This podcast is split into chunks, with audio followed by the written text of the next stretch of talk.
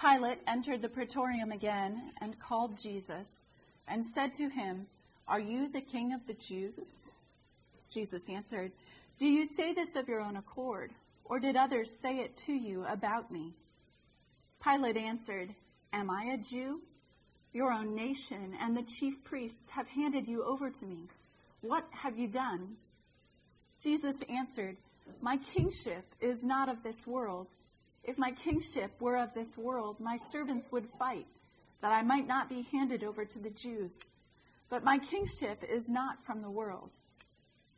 Pilate said to him, So you are a king?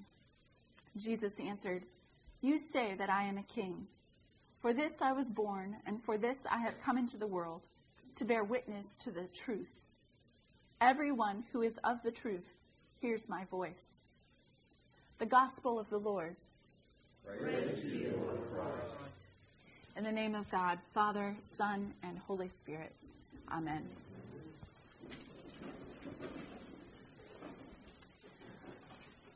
This was an election year, as we all know, and I have to confess that I get a little bit depressed during election years.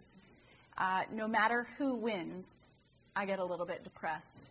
So some of you might be depressed for one reason or, or another, but I have to admit that I uh, am an optimist.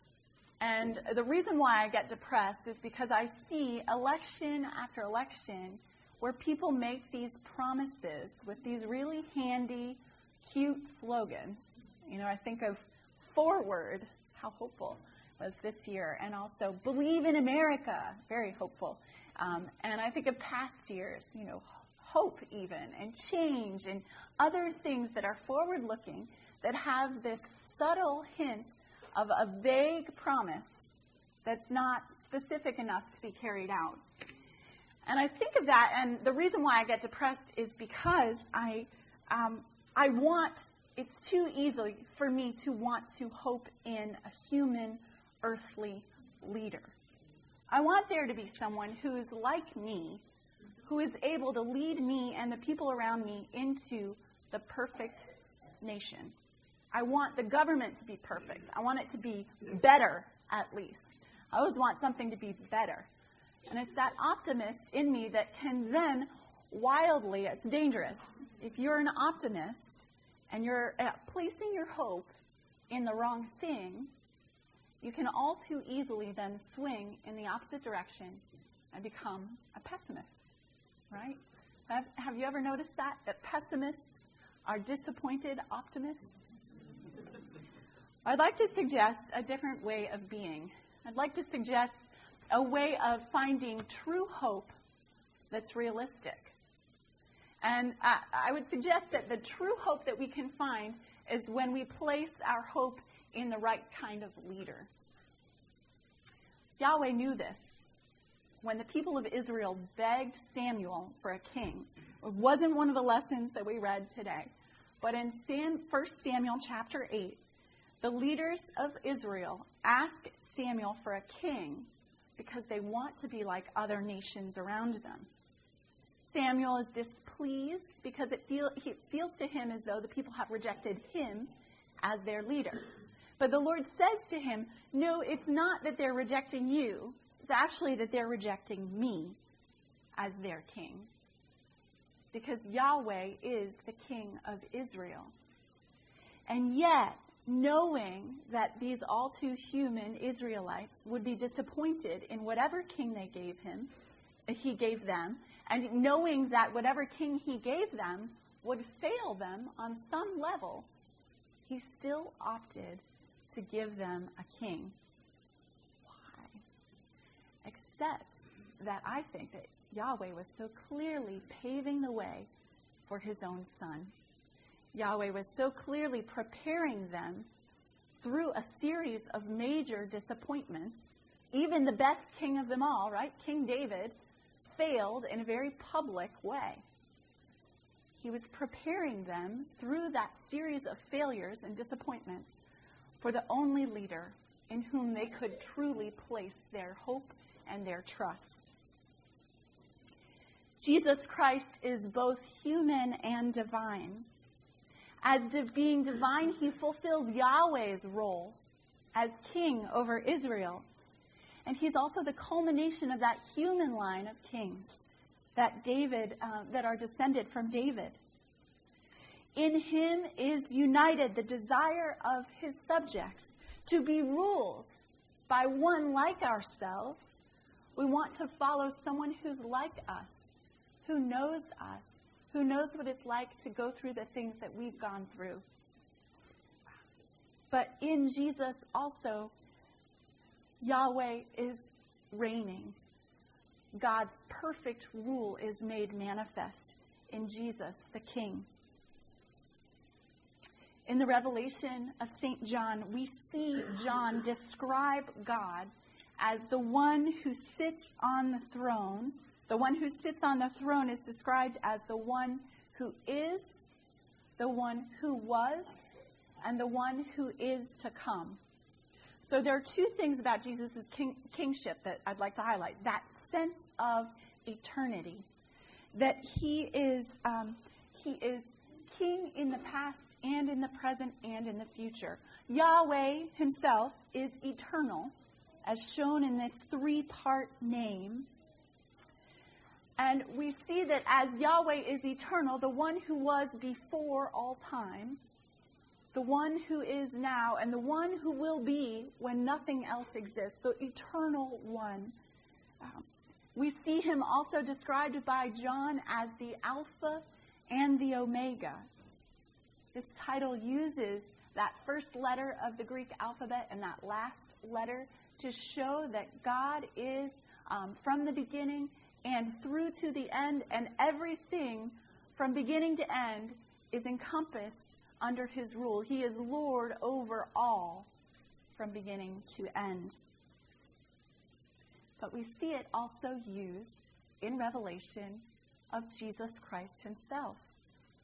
Later on in chapter 22, Jesus himself calls he calls himself the alpha and omega, the first and the last, the beginning and the end. Jesus is the eternal word God's own Son, born as a human being, born both human and divine. He is also described by John as the faithful witness, the firstborn of the dead, and the ruler of the kings of earth.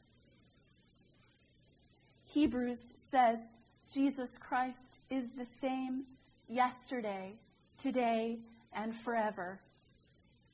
And we, as his subjects, as citizens in God's kingdom in this present age, can take comfort both from the fact that he is human and divine, and then also from the fact that he is eternal. He exists in the past, he exists as Lord today, and he exists into the future. So, how do we know this except that we celebrate? We're coming upon Advent. We celebrate his first coming. We'll prepare for the celebration of Jesus' birth, that God became like us. He became vulnerable. He knew what it was like to suffer and even to die. And the way that he suffered and died uh, was such a manifest presentation of God's own love for us. I think of that beautiful song we just sang sorrow and love flow mingled down that picture of Jesus on the cross, giving himself for us, for those subjects of his kingdom, for those fallen, wayward ones, for us. And then also of Jesus returning again as the victorious king. He will come back. So we, as we look to Jesus' eternal nature, we can take comfort because we look to his past we look to Jesus' own historical past, that real moment that actually happened in human history when he gave himself to die for us. And that will bring us comfort in this present day and age as we struggle in the midst of adversity, as we struggle especially with our own recurring sin in this in between time. And then it also brings us hope for the future as we look to see him as the King of glory coming on the clouds of heaven. He will come again. And it's that knowledge, that knowledge that he has been victorious over death, and he will return at the end of this age. And upon his return, all of the adversity that we've experienced in this life will be over. The suffering that we might be experiencing right now, whether it's some kind of illness or the pain of a loved one, some kind of frustration with our job, or a financial disappointment, or even worse, relational difficulty, whether with a family member, a parent, a spouse, a child. All of that will one day end. And so we can look in confidence to Jesus, our King, as the one who is Lord over the past, who has brought us out of sin, as we look to faith in Him and we look to the cross, and as we look again to the future, to His coming in victorious glory. That alone is where we can find that kind of hope in the present that allows us to hope in something real, not just some illusory, vague, generalized promise. No slogans for us. Our King is real. He is victorious. And he's coming back. Hallelujah.